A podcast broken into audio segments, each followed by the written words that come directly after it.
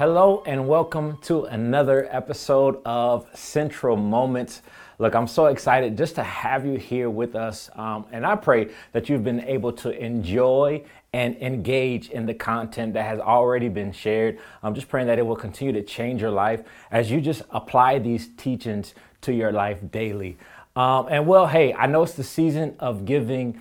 And today, I just want to give you uh, just a gift of encouragement. And what that gift looks like, it says like this, all right? Um, he knows your need. Our Lord, our Savior, Jesus Christ, He knows your need. And if you would follow me, I'm going to go to the book of Psalms, uh, chapter 139, verse 1 through 4.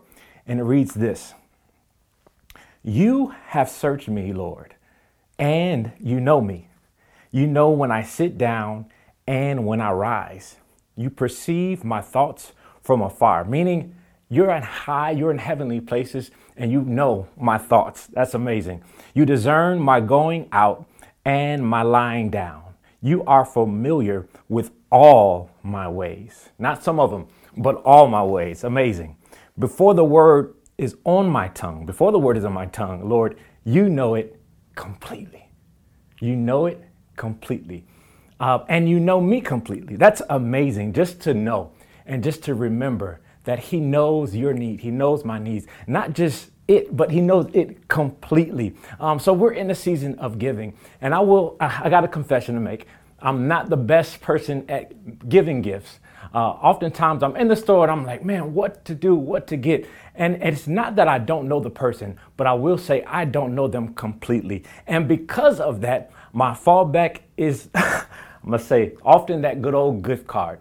That way they can get what they want. But as I think about our Savior and I think about how much He knows us, I think about how much He loves us, and He knows us completely. So this is what I want you to remember today that He knows you completely. He knows the need, He knows your thoughts. He knows your needs, your struggles, and every desire, everything that you need, He knows. And so, what we must do is, as He knows us completely, we completely, we must trust Him completely. And that's it. Let me pray. Father, I thank you for who you are, God.